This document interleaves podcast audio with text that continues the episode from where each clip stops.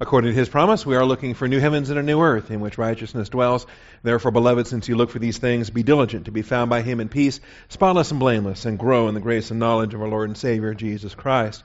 We are here once again in order to grow. We will grow as we study to show ourselves approved before God's face, workmen needing not to be ashamed, rightly dividing the word of truth. Open the word of truth this morning once again to Matthew chapter 28. Matthew chapter 28 as we're going to work our way through four asynchronous accounts. That means uh, we're going to do a lot of flipping back and forth between Matthew, Mark, Luke, and John. These accounts are asynchronous, but we're going to synchronize the asynchronous. How about that? Meaning that it's hard to link them together. It's hard to um, the, the text the texts themselves don't harmonize themselves. Any harmony we put to these four accounts is going to be, by its very nature, an artificial structure that we that we put it into. Okay, It'd be like um, if I tell you my children are uh, are Bob, Christopher, Zoe, and Alethea, or Alethea, Bob, Christopher, Zoe. I just throw names out there in no random order or alphabetize their names or whatever. You would not know how to synchronize them if you did not know how old they were or when their birthdays were. Or to put them in age order would require additional outside information to, to take four separate data points and try to correlate them together. Okay? That's what we're doing with these four Gospels. Uh, because many of the details are very divergent in the in the record. Uh, some uh, Matthew will talk about um, uh, women, but not talk about Peter and, and John, for example, in their foot race. Uh, other gospels will have other details. Some have angels outside the tomb. Some have angels inside the tomb. Um, and some have a single angel. Some have two angels.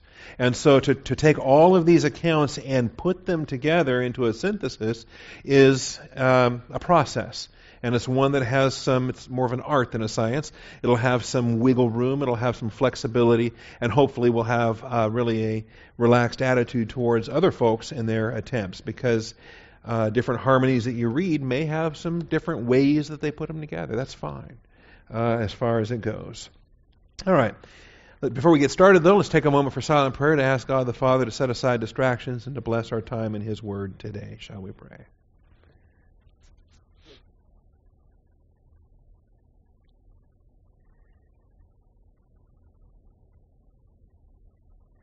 Most gracious Heavenly Father, we thank you for the truth of your word, and we thank you for the privilege we have this morning, Father, to take time out of our morning, time out of our week, to step outside and and uh, to come to this class, Father. We rejoice in the Life of Christ series that you've blessed us with for so long now, Father. We we're now reaching the uh, the finish line. At least the the line is in sight. And uh, we thank you for the resurrection of our Savior. We thank you for what He accomplished on the cross. We thank you that uh, his death is not the end of the story, Father, but uh, the reality of his resurrection, Father. And I pray that you would bless our study, that we would uh, come to identify with how powerful the resurrection is, not only for, for his sake, but for our sake, Father. That, uh, that his resurrection is uh, the guarantee of ours, Father. It is the basis for our present walk in the newness of life. We don't simply imitate a Savior who died, but one who died and rose again and is presently seated at your right hand. Father, uh, just it's a powerful doctrine. It's a great treasure for us. I thank you for it. In Christ Jesus' name we do pray. Amen. All right. Matthew chapter 28. After the Sabbath, as it began to dawn toward the first day of the week, Mary Magdalene and the other Mary came to look at the grave. So we've got Mary and another Mary. We had a bunch of Marys actually we were looking at related to the crucifixion and the women that were observing his death.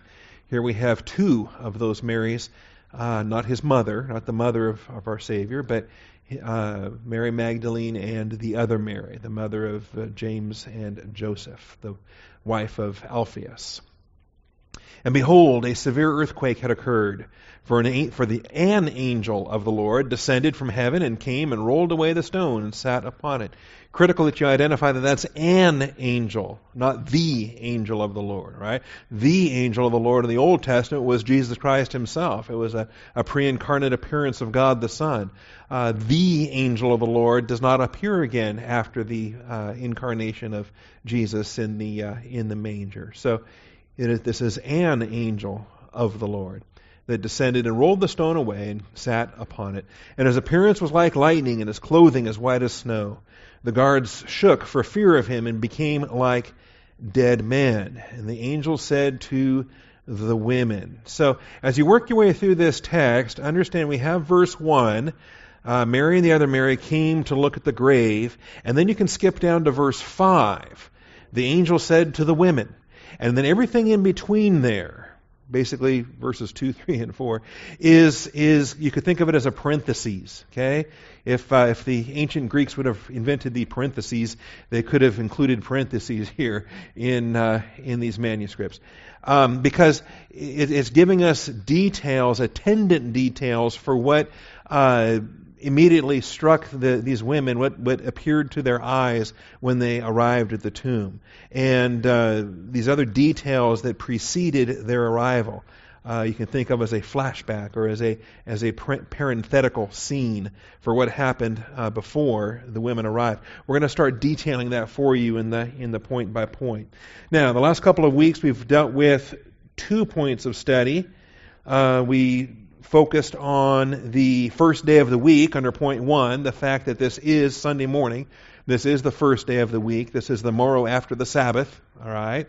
Uh, Jesus was crucified on Friday. Uh, Saturday was the Sabbath day of rest, and then Sunday was the day of resurrection. And they came early Sunday morning. This is the basis for why it is that although in the Old Testament the Jewish people uh, observed the Sabbath, Sabbath keeping was a part of the Ten Commandments. Sabbath keeping was was a uh, feature of Mosaic law. It was a feature of Jewish observance. Still to this day, Sabbath observance is a feature of Judaism, as is practiced even in modern times. Um, but with the resurrection of Jesus Christ, for those believers that crossed from the Old Testament into the New Testament, uh, it is the first day of the week that has significance. That's why Sunday is called the Lord's Day in the church age. That's why Sunday is the day that we have our, our primary uh, worship services uh, in Christian churches. Sunday is the primary day for the church age, as Saturday was for Israel. So the first day of the week provides for a reality far greater than the Sabbath doctrine ever could. We had some points to study under this, some uh, A, B, and C subpoints. I won't go back to um, this morning, but good material if you want to review the audio file from the website. It's uh, just sitting there minding its own MP3 business. All right. The second point of study, though, uh, point two, the explicit Sunday resurrection is also helpful to identify the Friday crucifixion. And this is we spent a bit of time with a week ago, highlighting the different views in terms of folks that have uh, a Wednesday crucifixion or a Thursday crucifixion view. Uh, and I recommended Harold Hoehner and his material, uh, Chronological Aspects of the Life of Christ, that I think really locks us in uh, conclusively to the uh, traditional Friday view. It's called Good Friday, always has been called Good Friday.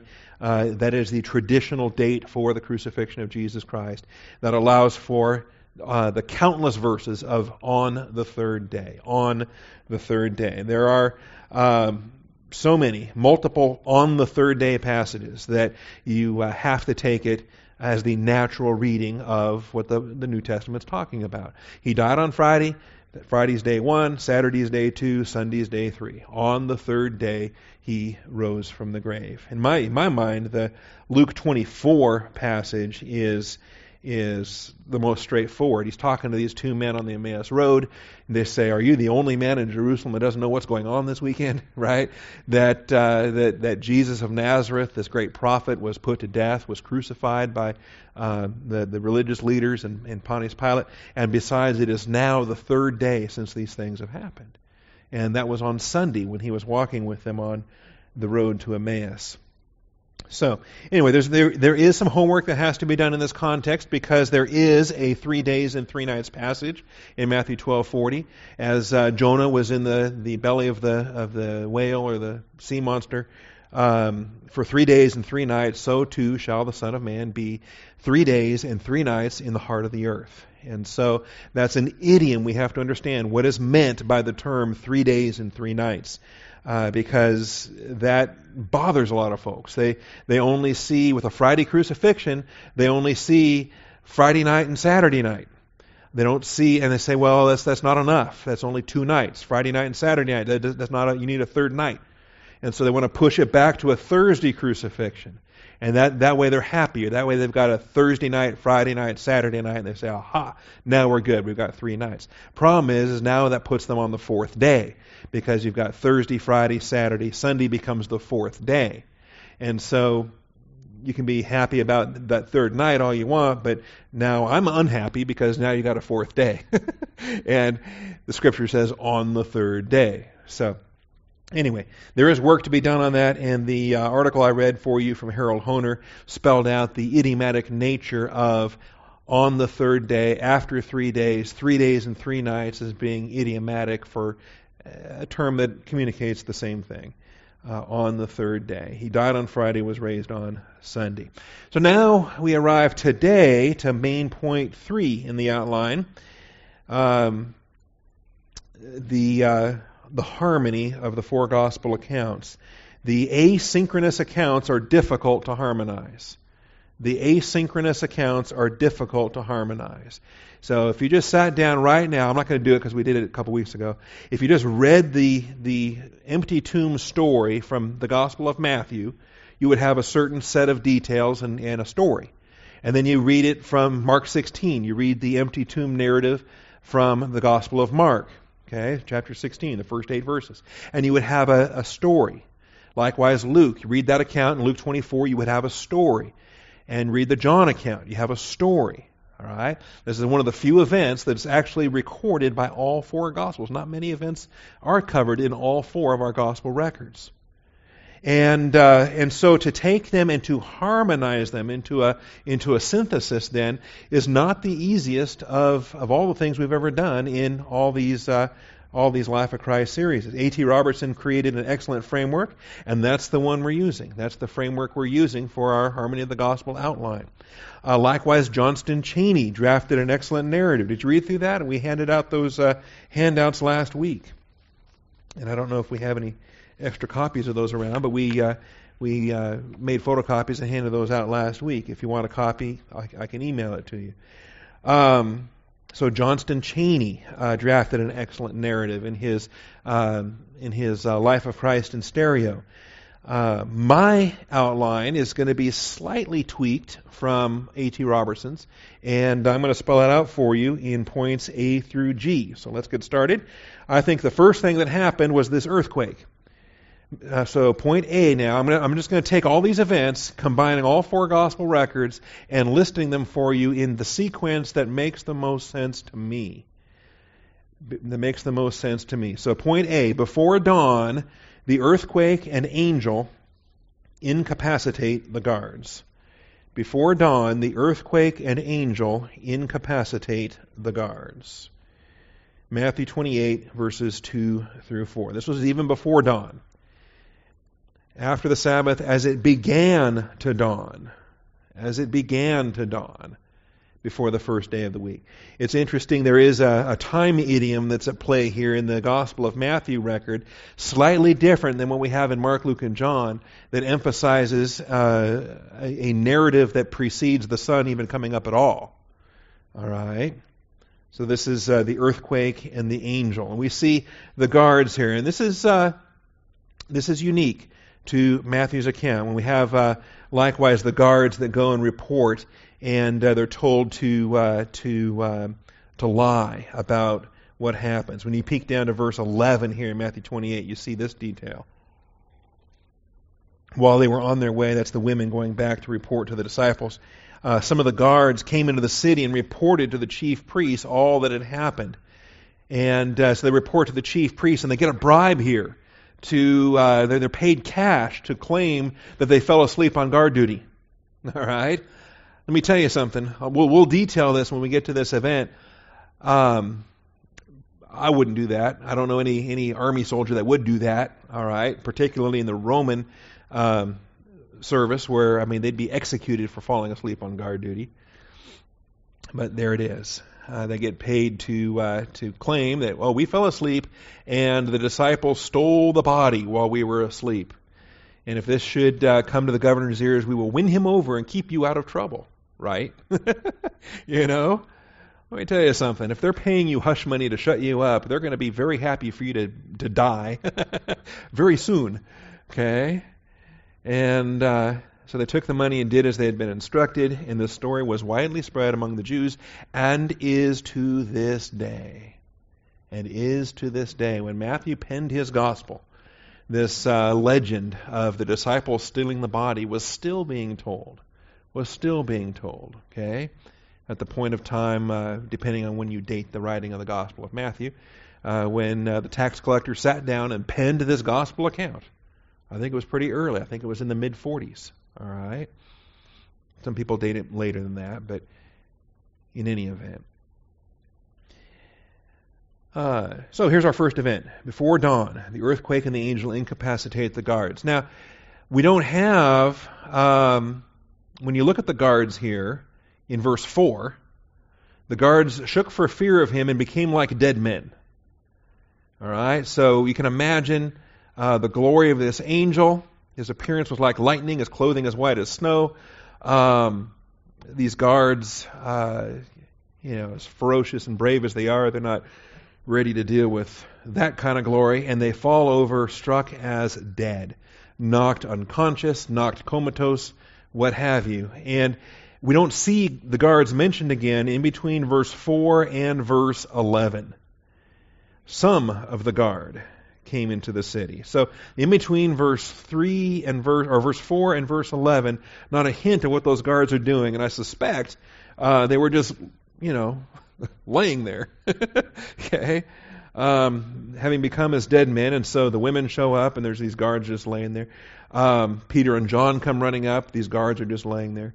Um, well, we're gonna we're gonna discuss the order on that at the point that they finally um, they finally jump up and uh, go and report. All right. Now this earthquake, verses two and following. Um, I think the, the language here also speaks of a past tense activity. Behold, a severe earthquake had occurred. So when they when the women first arrive, the point I'm trying to make is when the women first arrive, that earthquake is already done. All right, the ground's still not shaking. The stone's already been rolled away. The angel's still sitting on top of it. The the guards are already knocked unconscious. Okay, you got to back up a little bit to uh, to understand that in verse two. I think two, three, and four all take place before uh, the women arrive. Before the women arrive. Then the women arrive. In verse five, the angel says to them, "Do not be afraid." All right? I know that you are looking for Jesus who has been crucified. He is not here, for he has risen, just as he said, Come, see the place where he was lying. So he says, Come on in, take a look, look around, see everything you want to see. Offers to uh, to give them that uh, that uh, tour. All right. So I think that the earthquake and the guard incapacitation preceded the arrival of the women. Secondly, before dawn, Mary Magdalene and the other women arrive, and they see the stone rolled away. So I put the earthquake first, and then the women arriving to observe the stone. The stone's already rolled away. They don't see it rolled. They don't see it moving. They don't see who moves it. They don't see um, how it was moved. They just observe that it's in a different spot than it was when they last saw it on Friday. The last time they saw it was on Friday when, when uh, Joseph of Arimathea and Nicodemus had pushed the stone into its place, when the, the guards had put a seal on it. That's the last time they'd seen that stone. The women then went home, had their Sabbath observance. They came back Sunday morning, and it's now off to the side somewhere. It's off. It's gone. It's, it's no longer blocking the entrance to this tomb.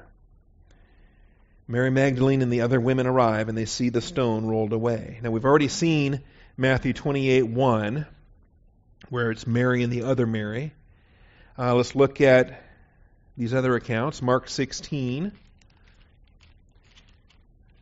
So I told you we'd be doing some flipping today. Mark 16. When the Sabbath was over, when the Sabbath was over, Mary Magdalene and Mary, the mother of James, and Salome, that's uh, the mother of James and uh, John, the sons of thunder, the wife of Zebedee. You can call her Mrs. Zebedee if you want. I don't think they used Mrs. back then, but we can use it. Um, they brought spices so that they might come and anoint him. Okay, and this is kind of the detail that we talk about when we when we harmonize the Gospels. Is, is Matthew wrong when he says that Mary and the other Mary came to the tomb? He didn't mention Salome. So is he wrong for not mentioning Salome? Is he inaccurate? Okay. Here's the thing. He doesn't say, Matthew doesn't say that they were the only two women that came to the tomb. He just says that these two women came to the tomb. That was his purpose. It was not Matthew's purpose to mention Salome. All right. Matthew had not mentioned Salome in previous accounts. Why would Matthew mention Salome in this account? Okay. But it was within Mark's purpose to mention Salome. So uh, these are the kind of details that we observe, and we observe them constantly in the gospel records. Not a problem, although uh, there are Bible skeptics that, that really try to make a big deal out of it. All right, very early, on the first day of the week, they came to the tomb. Notice now, when the sun had risen. When the sun had risen.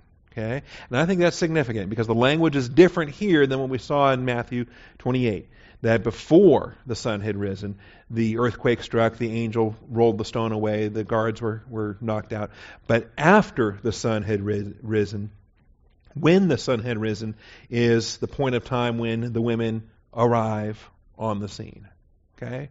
Now, how long did it take them to walk there? No clues. You know, was it, was it still dark when they left their house? I'm sure it would have been. You know, uh, where did they meet? You know, they lived in different homes, I'm sure, and so did they meet somewhere and then come together to the tomb? Uh, or did they say the, the, the, the, garden is where we'll meet? You know, was that the point where they first came together? Or did they come together at Mary's house and then walk together? None of that, we have no idea. Okay? We're looking for more details than, than we really have uh, as we put this together. But now notice, um, they, they, they are having a discussion amongst themselves. They were saying to one another, Who will roll the stone away for us from the entrance of the tomb? Because they were there on Friday when it was sealed and they saw, man, that's a huge stone. All right, it's going to take grown men. Probably more than, than the two. Probably more than uh, Joseph Arimathea and Nicodemus. I suspect that those two grown men had attendants and had servants helping them, that four or six men would have been necessary to roll that, roll that stone away. And so here's three women, four women, however many women are here, and because there undoubtedly were more besides the ones named. Um, if if this is they're coming together and they're pondering how are we going to get that stone? How are we going to get that stone rolled away? All right. You know, it's like today we get women saying, you know, when are these men going to take the trash out to the, you know, the potlucks? This trash gets so overflowing. Can we get some of these deacons to to uh, take that trash out? I keep forgetting to talk to Doug about that. All right, remind me after class. Now, um, now see here's the here's the question though. I mean, here's I think this this detail is helpful. They're having this discussion amongst themselves about who will roll the stone away. To me, that destroys a lot of the hypotheses, a lot of the theories, a lot of the guesses. There are some models, and I, I played with one of them. I, I considered one of them that actually has Mary Magdalene uh, making two trips, running twice, okay, or even three times, because Mary Magdalene is going to go fetch the disciples. Mary is Magdalene is going to go fetch Peter and John and bring them back to the tomb. Okay, so Mary has at least two trips, and I toyed with the idea that maybe she had three. Maybe she had one by herself early, and then the second one with these women, and then the third one when she ran and, and fetched um, Peter and John. But uh, you have to reject that idea. She could not have come by herself early and seen the stone gone and then been a part of this conversation, saying, you know, who will roll away the stone for us from the entrance of the tomb? She would have said, well, that's stupid. The stone's already rolled away from the tomb. I was here earlier. I was here before the sun came up. Okay? With the other Mary. All right? So forget the idea that two Marys got there early and then Salome showed up late and different women showed up. Um, I think there's a simpler way to, to reconcile this. And uh, now, in the Mark record, though, Mark doesn't talk about the, the single angel sitting up on that stone. Um, they don't actually see, this record does not detail their viewing the angel until they're actually inside the tomb. So entering into the tomb, they saw a young man sitting at the right wearing a white robe. And they were amazed. And he said to them, Do not be amazed. You are looking for Jesus the Nazarene who has been crucified. He is risen. He is not here. Behold, here is the place where they laid him. But go, tell his disciples and Peter. Why is, uh, why is Peter separated there? Go and tell his disciples and Peter he is going ahead of you to Galilee. There you will see him just as he told you. They went out and fled from the tomb, for trembling and astonishment had gripped them, and they said nothing to anyone, for they were afraid. All right, so before dawn, Mary Magdalene and the other women arrive, and they see the stone is rolled away. Luke 24, let's look at this story. Luke 24.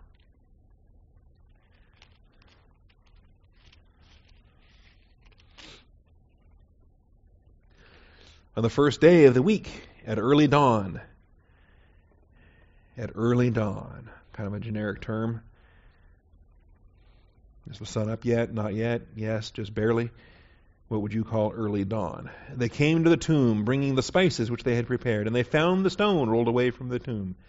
But when they entered, they did not find the body of the Lord Jesus. While they were perplexed about this, behold, two men st- suddenly stood near them in dazzling clothing. Now, Again, is it was it one man or two men?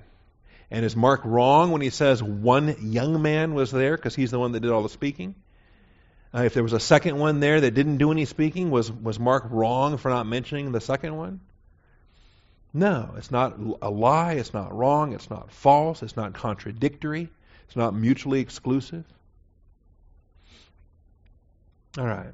Two men suddenly stood near them in dazzling clothing, and as the women were terrified and bowed their faces to the ground, said to them, the men or one of the men said to them, "Why do you seek the living one among the dead?" My favorite verse in this whole in this whole narrative. Why do you seek the living one among the dead? What are you doing in this tomb? He is not here, but he has risen. Remember how he spoke to you while he was still in Galilee saying that the Son of Man must be delivered into the hands of sinful men and be crucified and the third day rise again. And they remembered his words. Isn't that something? You see why repetition is necessary? Why you study doctrine and then things are brought to your remembrance to previous Bible classes, maybe even previous Bible classes that somebody else taught. Okay? These angels are reviewing doctrine that Jesus had previously given. And they remembered his words and returned from the tomb and reported all these things to the eleven and all the rest. Now, they were Mary Magdalene and Joanna and Mary, the mother of James. And that's the other Mary. And the, also the other women with them were telling these things to the apostles. Well, how many were there? How many were there? We don't have an exact number, okay? But, I mean, boom, there it is. There's four, five. How many are there? Hard to say. Okay? You know, I don't know why. Women always travel in packs, you know. They got to go to the bathroom, and the whole table's going to go together, all four of them, or however many there are. So there's Mary, Magdalene, Joanna, Mary, the mother of James, the other women with them, telling these things to the apostles. But these words appear to them as nonsense, and they would not believe them, because, of course, men are stupid and going to go look for themselves. Peter got up and ran to the tomb. Okay. John chapter 20 and verse 1, the last of the four gospel records, John 20.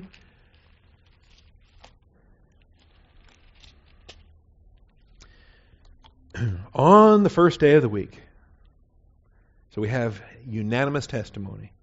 All four gospels making it very clear. Sunday morning is the day of our Savior's resurrection.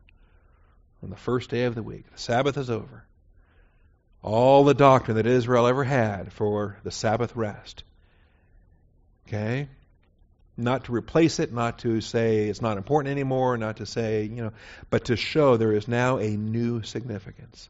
Day seven is, is important, but day eight has a new significance. It's day one of the new of the new week. It's the day of resurrection. It's the day of new things. Mary Magdalene came early to the tomb while it was still dark and saw the stone already taken away from the tomb.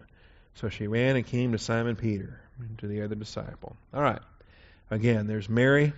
No other women are mentioned, uh, but she does see that the stone is gone, and she runs to fetch Peter and the other disciple whom Jesus loved. So we will reconcile that here in just a moment. So before dawn, Mary Magdalene and the other women arrive and see the stone rolled away. Mary Magdalene runs off to fetch Peter and John. Here's the third event that happens. Mary Magdalene runs off to fetch Peter and John. MM, if you want to abbreviate. Mary Magdalene. And she's really the only Mary with a last name, so ought to be able to. Uh, they didn't have last names back then. Mary, usually it's thought of as that's as her birthplace. She's from the village of Magdala, perhaps.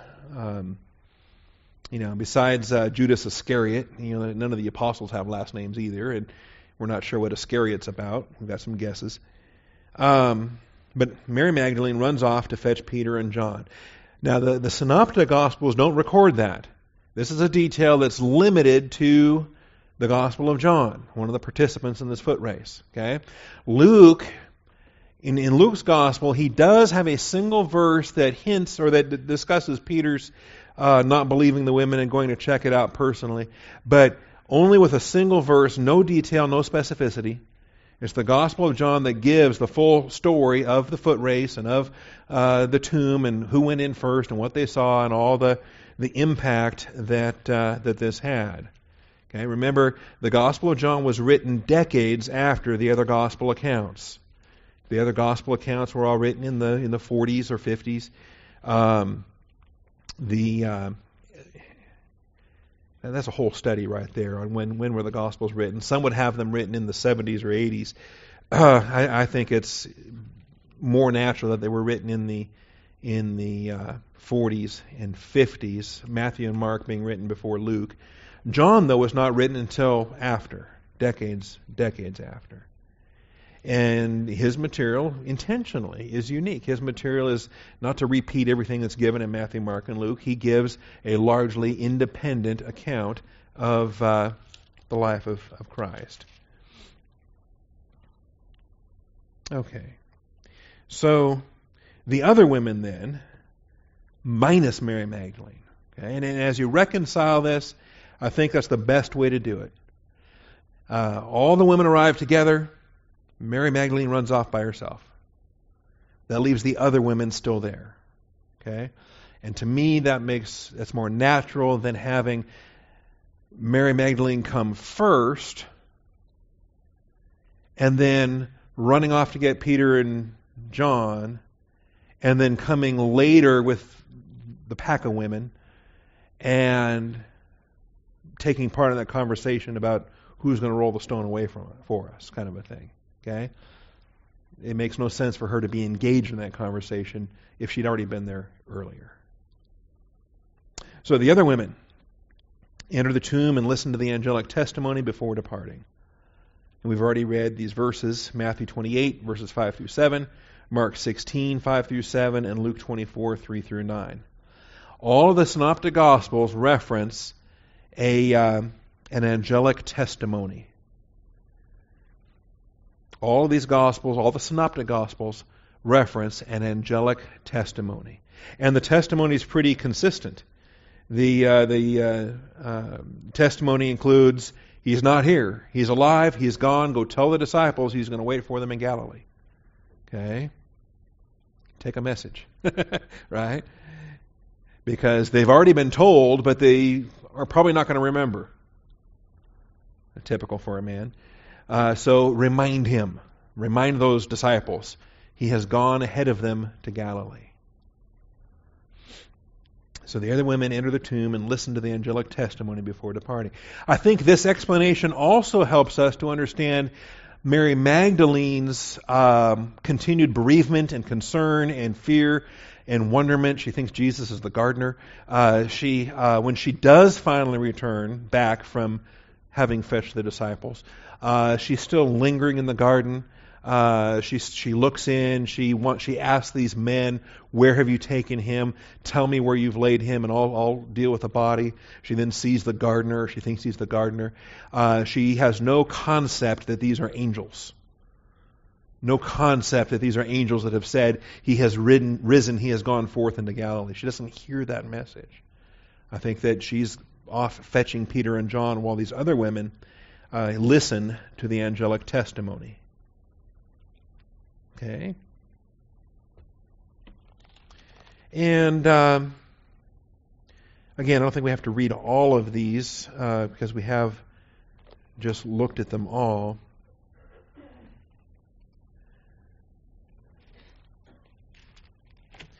The the, uh, the words that they speak are largely similar. Um, He is not here, or do not be afraid. I know that you are looking for Jesus who was crucified. He is not here. He has risen just as he said. Come see the place where he is lying. So basically, the gist of what the angels are saying is he's not dead anymore. Okay? He is risen. He is not here. And then, secondly, um, go and tell his disciples that he has uh, gone ahead of you to Galilee. That's their instruction. And I think in the synoptic accounts, they're largely um, similar in that regard. I should leave bookmarks in these chapters. Um, here's Mark's account. He is risen. He is not here. Here's where they laid him.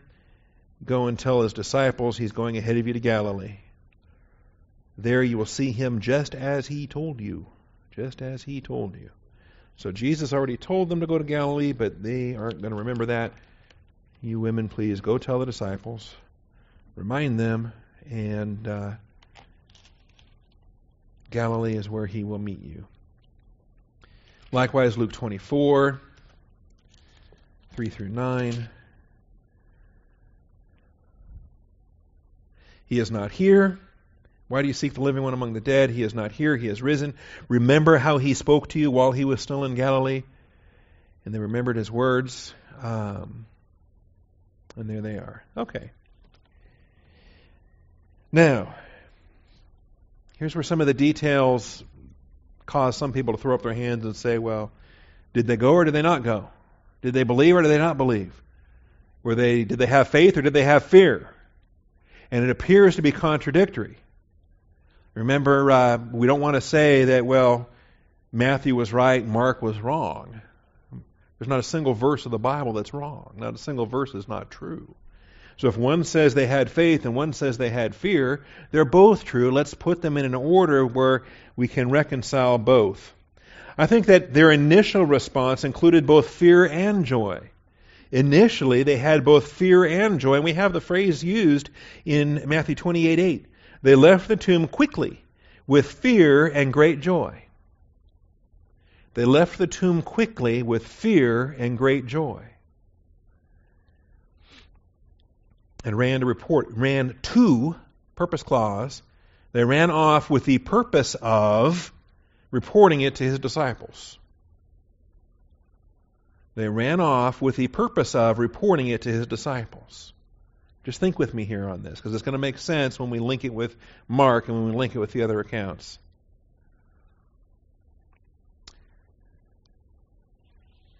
I'll slow down. I know I'm bouncing around. Okay, you with me now? We're in Matthew 28 together. Okay. So they've come to the empty tomb. They saw the stone was rolled away. Mary Magdalene said, Oh my goodness, the stone's gone. Let's go get the disciples. She takes off to go fetch Peter and John. The other women then are still around. They see an angel. Says he's not here, he's risen. Look inside. See, there's no body there. They go inside. There's two more men inside, two more angels inside, testifying to his uh, resurrection, saying, Go tell the disciples that he's gone ahead of them into Galilee. And uh, so they take off with fear and joy, we're told. This is their first reaction, with fear and joy. And notice they don't reach the disciples in verse 8. They don't reach the disciples in verse 8. In fact, um, they're, they're going to encounter Jesus on the way. In verse 9, they come face to face with Jesus before they even get to the disciples. And in verse 10, Jesus says, Do not be afraid, go and take word to my brethren. Okay, so they haven't made it to the disciples yet in verse 8. That's the, that's the point I'm making here. And they come to Jesus, and he says, Keep going. Go and take word to my brethren and leave for Gal- to leave for Galilee. So he wants not only the disciples there, he wants his brothers there. I think that's significant. And um, and so forth. So this first attitude is with fear and joy. With fear and joy. Hey, and I think it's not terror fear. I think it's fear of the Lord fear. I think it's a, the godly reverence. I think it's the appropriate fear combined with the joy. Now let me ask you something. Does does that first impression of joy does that always last? Does that always last? I'm thinking about the parable of the sower, where there is a certain um, uh, uh, sown by the roadside circumstance, right? Where immediately they receive it with joy. Or the stony ground I'm talking about, where immediately they receive it with joy, but then what happens? Then persecution arises and they fall away. Okay? So a, a, a moment of joy can start them on a path. A moment of joy can do a lot of things. But a moment of joy can start them on a path. But then some additional thinking can cause believers to stop and say, oh, wait a minute. Wait a minute. And then we might have an opportunity for um, a different reaction, like a gripping fear and silence, such as is defined, uh, described for us in Mark 16:8. Mark 16:8. These these responses, I think, are too different and so we don't view them as contradictory and, and, and, and a mistake in the Bible.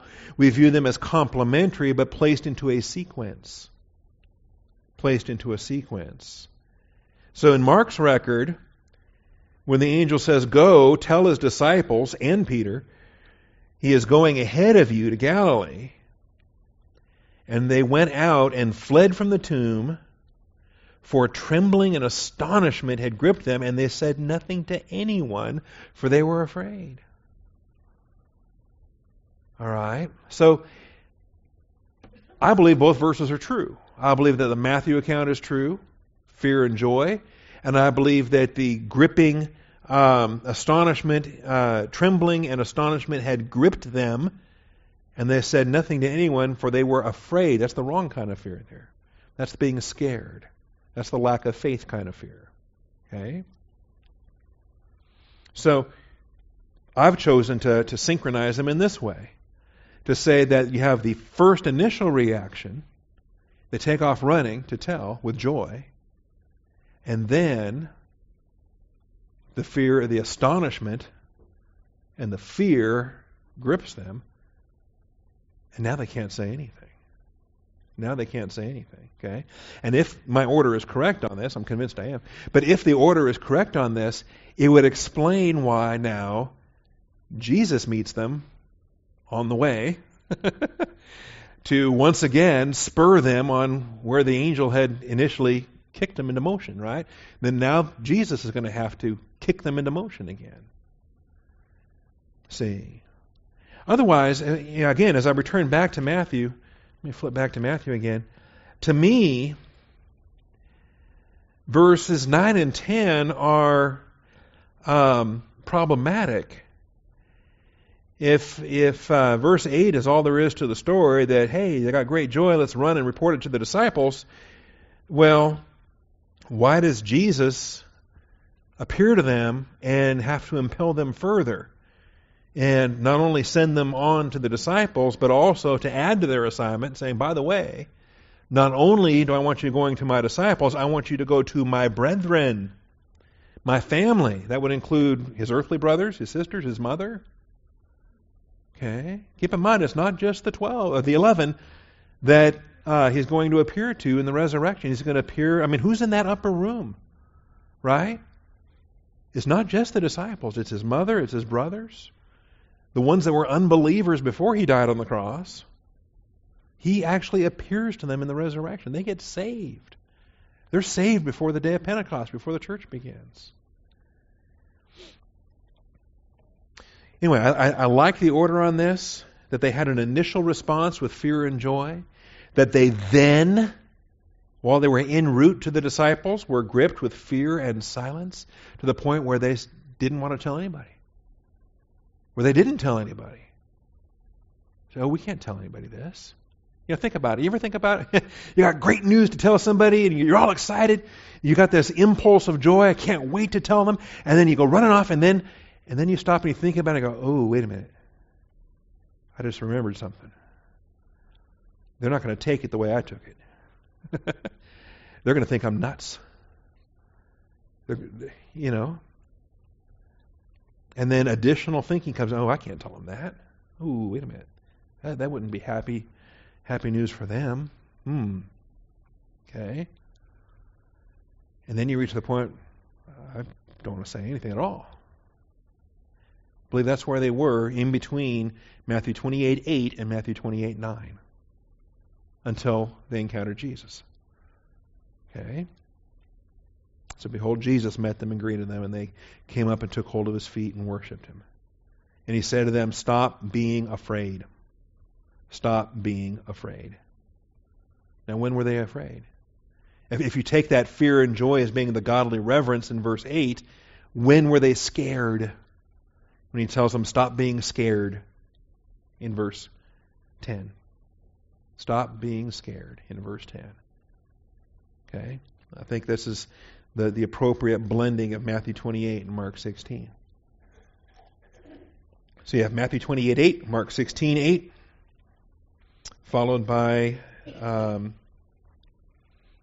Matthew 28 9. An appearance by Jesus himself removed their fear and propelled them to the disciples. An appearance by Jesus himself removed their fear and propelled them to his disciples. Now, by the way, there's another appearance before this one. But uh, we, we won't pick up that until we get to Mary Magdalene in point F. An appearance by Jesus himself, after his appearance to Mary Magdalene, removed their fear and propelled them to the disciples. Removed their fear and propelled them to the disciples. That's what allows them to continue on in verses 9 and 10 of Matthew. It's what allows them to continue on in Luke 24, verses 10 and 11 that they had personally seen the Lord.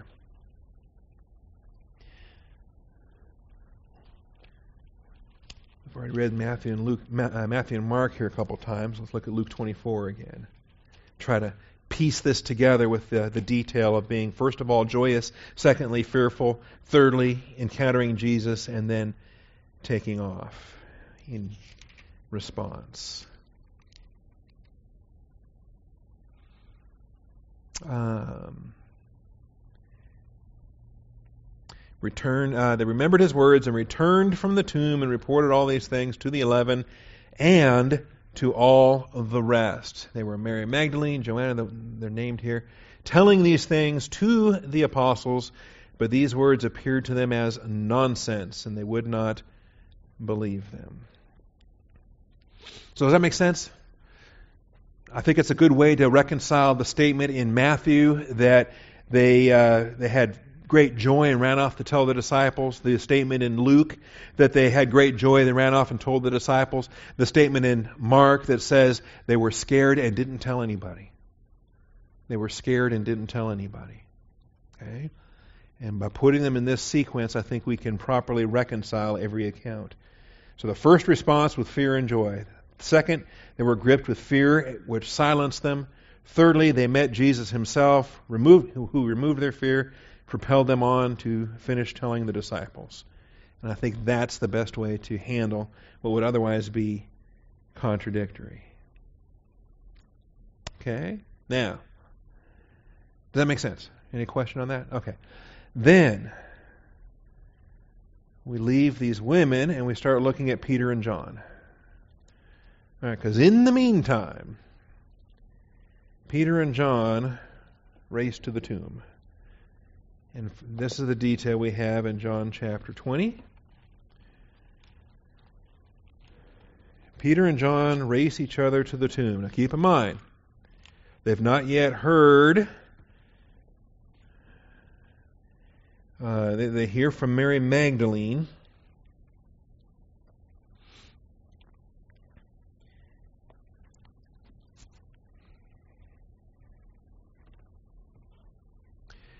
Um, they have not yet heard from the other women. They've not yet heard from uh, the women, not Mary Magdalene. All they've heard from is Mary Magdalene at this point. And it, I don't think it's clear whether all the eleven heard Mary Magdalene, if it was only Peter and John at this point. So, uh, again, Mary Magdalene came early to the tomb while it was still dark, saw the stone already taken away from the tomb. She ran and came to Simon Peter and to the other disciple whom Jesus loved. Remember, this is John. He never names himself in his own gospel record but this is John himself, the youngest of the disciples. Um, you know, was he 14 years old, 12 years old? We don't know how old he was at this point. I ex- expect he was a man. He was, you know, 14, 16. Um, young enough that he's still going to be around in 96 AD to write Revelation. Okay, so um, not like Peter. Peter's an older man. So um, she came uh, and told Simon Peter and the other disciple whom Jesus loved, and said to them, They have taken away the Lord out of the tomb, and we do not know where they have laid him. Now notice the we. We do not know where they have laid him. I think that that is a clue that when she first arrived at the tomb, she was with all those other women, right? That that, that gang of women, but she left them there to to run here and, and fetch Peter and John. Uh, so the little we there, I think, is a hint. They have taken away the Lord out of the tomb. No word at all about an angel. No word about an angel sitting on a stone. No word about a young man inside the tomb. No word about two angels uh, talking about Galilee. No word about he's risen. He's gone ahead of you to Galilee just as he said. No word about anything that the other women besides Mary heard. She wasn't there to hear those messages, right? She just took off running to go fetch Peter and John. And so all she can tell them is the stone is gone and uh, the tomb is empty. So Peter and the other disciple went forth, and they were going to the tomb. And the two were running together. And the other disciple ran ahead faster than Peter and came to the tomb first. Okay? So let's hear it for uh, let's hear it for youth. youth and energy, right? Peter's the old man that uh, you know, be like if B three and I took off running for a, an empty tomb. Let me tell you, he would get there first, or I would go get the Mustang and drive, get there first. But all right. And stooping and looking in, he saw the linen wrappings lying there, but he did not go in. All right. And this is fascinating detail. We don't get any of this at all in the Synoptic Gospels, but this was his purpose. He's writing this decades after it happened. These are, I'm sure, these are very vivid memories to him to the, you know, on into the 80s uh, 70s or 80s when he wrote this gospel. I think he wrote the gospel before he wrote the uh, the epistles, before he wrote Revelation. Okay, so he's got these vivid memories, and uh, so stooping and looking in. He saw the linen wrappings lying there, but he did not go in. And so Simon Peter also came, huffing and puffing. okay, finally arrives, following him, and entered the tomb. Peter is not the kind of guy that'll just kind of gently peek in. He's he's more of a just charge right into the middle of everything and look around. You know, grab a sword, start chopping off ears. He's the, uh, Peter is the bull in the china shop, if you know what I mean. And so he uh, he just barged on in. Saw the linen wrappings lying there, and the face cloth which had been on his head, not lying with the linen wrappings, but rolled up in a place by itself rolled up in a place by itself. So something different with that face cloth. And most of the commentaries believe that this was, um, you know, a, a, a, telltale. This was a, a sign. This was something that Peter and John had seen Jesus thousands of times over the last three years. They'd constantly seen Jesus come in and uh, the way that he took off his garment, the way he would roll it up, the way that he would gird himself about when he washed their feet, the way that he did things. That by seeing the uh, rolled up in a place by itself, that that was very typical for the way that Jesus uh, did things. So the other disciple who had first come to the tomb then also entered, and he saw and believed. Saw and believed. For they, so I mean, let me ask you: was was John an unbeliever prior to that? Was he not saved prior to that? Was he not saved um, for three and a half years following Jesus all around Galilee and everywhere? Was he not? Was he not saved? Okay. Here's where we've got to be careful. Of course, he was saved. He's a disciple. You can't be a disciple if you're not saved. He was the beloved disciple. All right. He was the most intimate of all Jesus' disciples. Had the greatest doctrinal understanding of any of the disciples. But understand this term believe and the unbelief of the believer. Understand what happens when believers have hang-ups that they just won't let themselves believe certain promises. They don't let themselves believe certain doctrines. They don't let themselves believe certain verses. You're still believers. You're still saved. And maybe the, the, the problem is the way we use the term believer. Okay? Um, because you can be saved, born again, by believing in Jesus Christ and receiving eternal life. But then there, later on, after you're saved, there are particular doctrines that you struggle to believe. Okay? You don't lose your salvation, of course, but what, what happens? You need to grow. You need to get through those blind spots. You need to, to uh, accept what God has stated on the, on the faith basis. So, uh, for in terms of the doctrine of the resurrection, either Peter or John would let themselves believe in the resurrection. The reason why is because neither one would let themselves believe in the crucifixion. All right, right up until the cross itself, they were still in disbelief that it was necessary, in disbelief that it was going to happen. And for that whole Sabbath Saturday, they were in disbelief that it did happen. Okay? Can you imagine? When you're so disoriented that you can't even identify the reality of what you just witnessed? Until they're standing there in the empty tomb, and then all of the promises, all of the doctrine, all the. Yes, he was going to die and he was going to rise again on the third day. And here we are on the third day, and he's gone. Now it starts crashing in. And they're able to finally accept, persuaded by, you should have been persuaded by the truthfulness of the one who spoke the promise. okay? I mean, the only thing it requires to believe is that the one who made the statement is believable, is trustworthy. But in their case, rather than believe what he said because of who he was, they believe what he said because they were standing in an empty tomb. If that makes sense. So the disciples, for they as yet did not or had not prior to this understood the scripture that he must rise again from the dead. So the disciples went away again to their own homes. But Mary was standing outside the tomb weeping. Now, here's where Mary is going to get her one on one. This is where Mary is going to get the, I think this is the gardener kind of thing. Okay? And um, we'll have to pick up here next week because we're already at the top of the hour. We got Mary Magdalene for her second arrival at the tomb and uh, her encounter with the gardener. All right, almost made it. One more Sunday or one more Wednesday ought to uh, ought to wrap this up, and then we'll be ready to move on to the guards and their report of the resurrection. Then the Emmaus Road. Then uh, the uh, the locked room minus Thomas. The uh, the locked room with doubting Thomas the um, the fish fry on the beach, the, the, the breakfast on the beach. The finish line's in sight. I tell you, we're getting close. This has been a, a Life of Christ study that's gone uh, since January of 2004, and uh, we are we are close to the finish line.